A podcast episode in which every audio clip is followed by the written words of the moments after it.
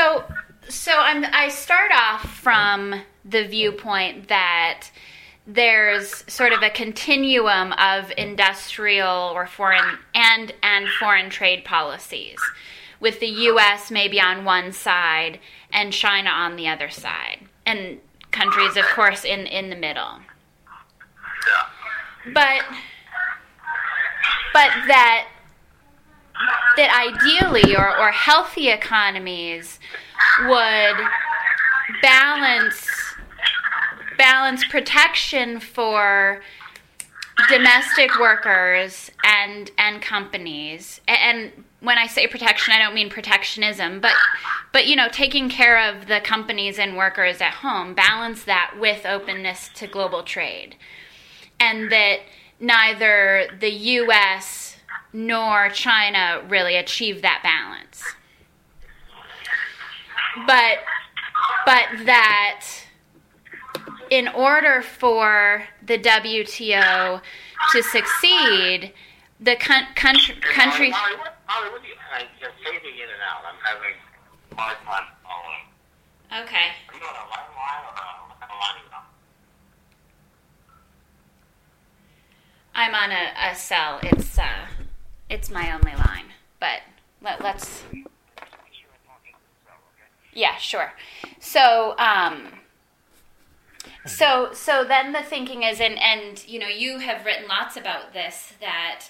Um, that you know when when countries are when economies are not playing the same game how how can the WTO work if its member countries are not even playing the same game if if they're so far apart on that continuum of of of industrial and foreign trade policies and so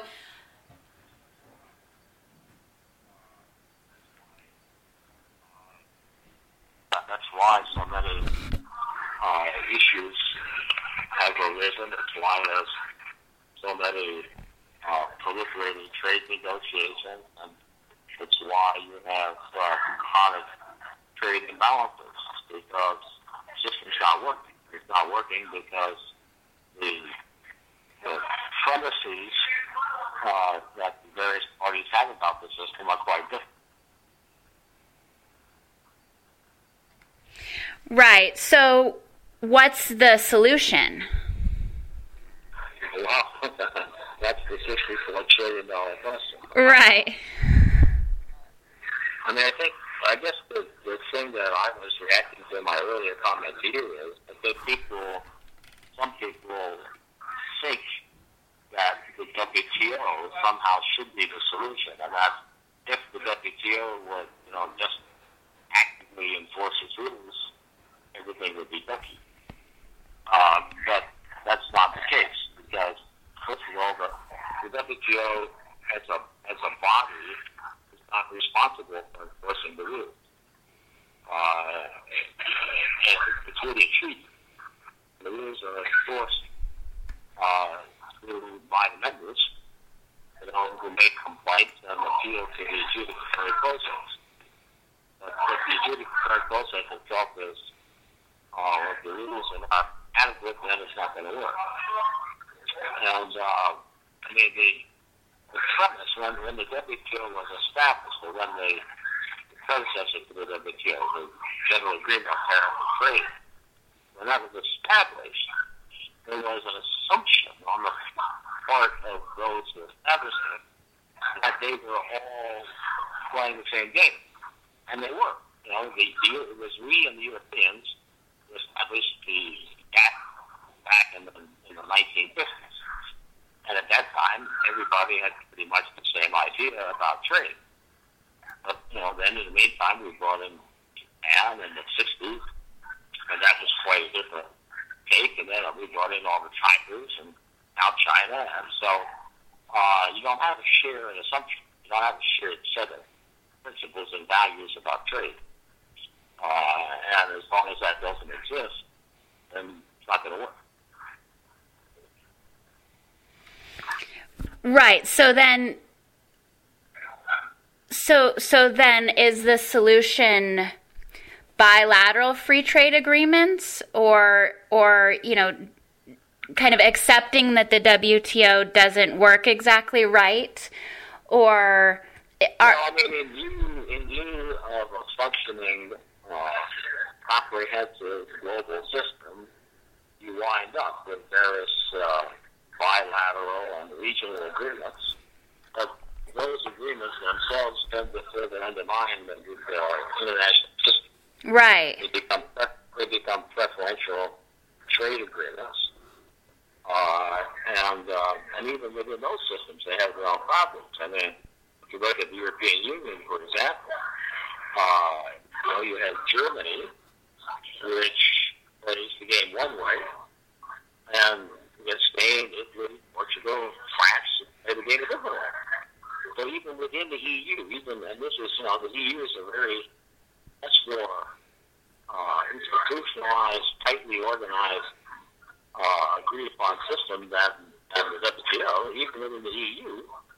You've got guys playing different games, and, and it's not working. Okay. So, so I under. I think, I think, I think when you say what's the solution, you know, implicitly you're you're assuming that there is a solution, uh, that, there's, that there's some kind of a um, of global free trade, so-called free trade solution. I don't think there is. Okay. Uh, I think it's every man for himself, uh, and I think that uh, countries, uh, you know,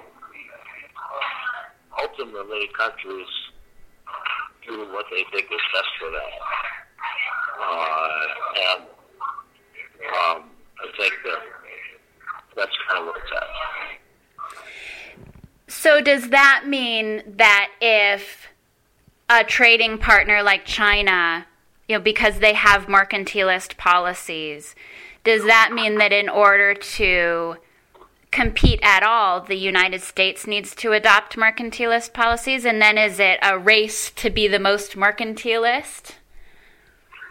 Well, it means that uh, the U.S. needs to adopt policies that at least offset the negative impact of the mercantilism. Doesn't mean we have to act exactly like China, but it means we need to. I mean, it's kind of like if you're playing football, you know, you put on a helmet, you're liable to get a lot of bruises on your head. Um, you know, it doesn't mean you have to go in and pound the other guy in the head like he's pounding you in the head, but maybe should put on a helmet. Uh huh. Okay. And I, I mean, you've obviously written books about this and, and, and columns, but could you recap what what would be the equivalent policy wise of the U.S. putting on a helmet? Or, you know, what are the top sort of five key points? Well, I don't know if there's five key points, but um, I mean, if you look at policies, you know, what is it that that China or anybody else is doing that you think is having a negative impact. You know, one obvious one is currency uh, uh, uh, manipulation. Mm-hmm. So, you know, so maybe you don't manipulate your own currency, but you take steps to offset the impact of currency manipulation. So you could impose capital, some degree of capital controls, uh, or you could uh, you could intervene in currency markets to offset the extent of the foreign intervention. Uh, or you could uh, impose uh, emergency taxes to equalize the extent of the intervention. There's a variety of steps that one could imagine. Uh, or let's suppose that uh, that uh, there are that, that some are uh, pursuing policies that require global corporations to produce uh, in those countries if they want to sell in those countries. Or it's like uh, right now, China's trying to develop its aircraft uh, industry, uh, and a number of, uh, of aircraft manufacturers have announced projects in China to produce uh, parts and components of aircraft in China. Well, China is not particularly, you know, China is not a uh, a leading center of aircraft manufacturing. So, so on a free trade basis, you wouldn't expect that aircraft manufacturers would be rushing to produce in China, but some of them are. And it's clear that they're doing so because the Chinese made it clear to them that if they want to sell in China, they need to produce in China. Mm-hmm. They need to transfer technology to China. So, uh, you know, if that's the way the game is being played, then, uh, you know, then maybe uh, uh, you you adopt policies which um, emphasize uh, a lot of this aircraft development is under uh, taxpayer dollars, and uh, maybe ought to, ought to uh, pay back some of those taxpayer dollars if they're going to move that production to, uh, to China. Uh, and so, I mean, you know, I, I have to sit down and think specific by specific, but it's not hard to come up with setting policies. Mm-hmm. Now, at the at the manufacturing conference earlier uh, or this spring, I don't remember if it was Pat Mulloy or um, or Ralph Gomory who who talked about the reason why policymakers in the United States don't enact any of these policies, or even, for Pete's sake, label China a currency manipulator, and that's because they're they're funded by the multinational corporations that benefit from going to China, for example. Is is that your take? Well, there's. I mean, I think there's there's a variety of of reasons why um, we are where we are. One of them is that the United States uh, has embraced a, a doctrine, an ideology of free trade, which holds that uh, it doesn't matter what the country makes, and holds that any intervention is bad. And so uh, we have adopted a policy of laissez-faire. Whatever happens, happens. Mm-hmm. Uh, if they want to subsidize and they want to protect, let them, because according to our ideology, we're only hurting themselves. Uh, I think this is a very mistaken ideology, but it's what we have. So it has inhibited us from taking any steps. Second reason we haven't taken any steps in many of these cases is because we have geopolitical objectives. We want bases. We want allies. We want the Chinese to help us with North Koreans, or to help us with the Iranians, or the Syrians, or whoever the hell it is. Uh, and so, in order to uh, obtain votes in the UN, or use of Korean or Japanese bases, or European bases, or, or help with some uh, uh, particularly troublesome uh, international issue, we make trade concessions. Uh, and the third reason why we don't do any of this stuff is because um, our our global companies uh, are sometimes pressured by foreign governments, uh, sometimes subtly threatened by foreign governments, sometimes bribed by foreign governments to offshore their production. Mm-hmm. Uh, and um, and they may gain some benefit from that, uh, and so they don't complain about it, uh, or um, uh, excuse me, um, or uh, you know they they because they're afraid of being of being retaliated against, or they're being so nicely bribed that they um, that they're benefiting and they don't want to bring anybody's attention. And so anyhow, for a variety of reasons, nothing happens.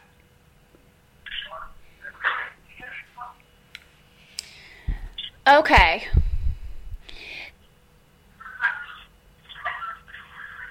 Do you do you think that there's some sort of sensible middle ground between the or, or, or are we driving towards uh, what you know people call the Beijing consensus, right? So shifting from the Washington consensus, this idea of laissez-faire, free trade, and and towards Beijing consensus mercantilism.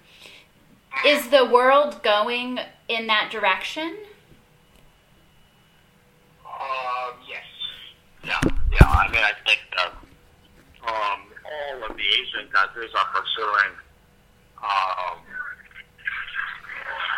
you know, mercantilist policies of one kind or another. Um, everybody's doing strategic export-led trade, uh, and uh, um, um, I mean, in Europe, uh, the Germans have their own kind of industrial policy uh, export-led uh, uh, strategy, and the rest of Europe is by by dint of the crisis kind of being forced to become more German. Mm-hmm. And so, yeah, I think that's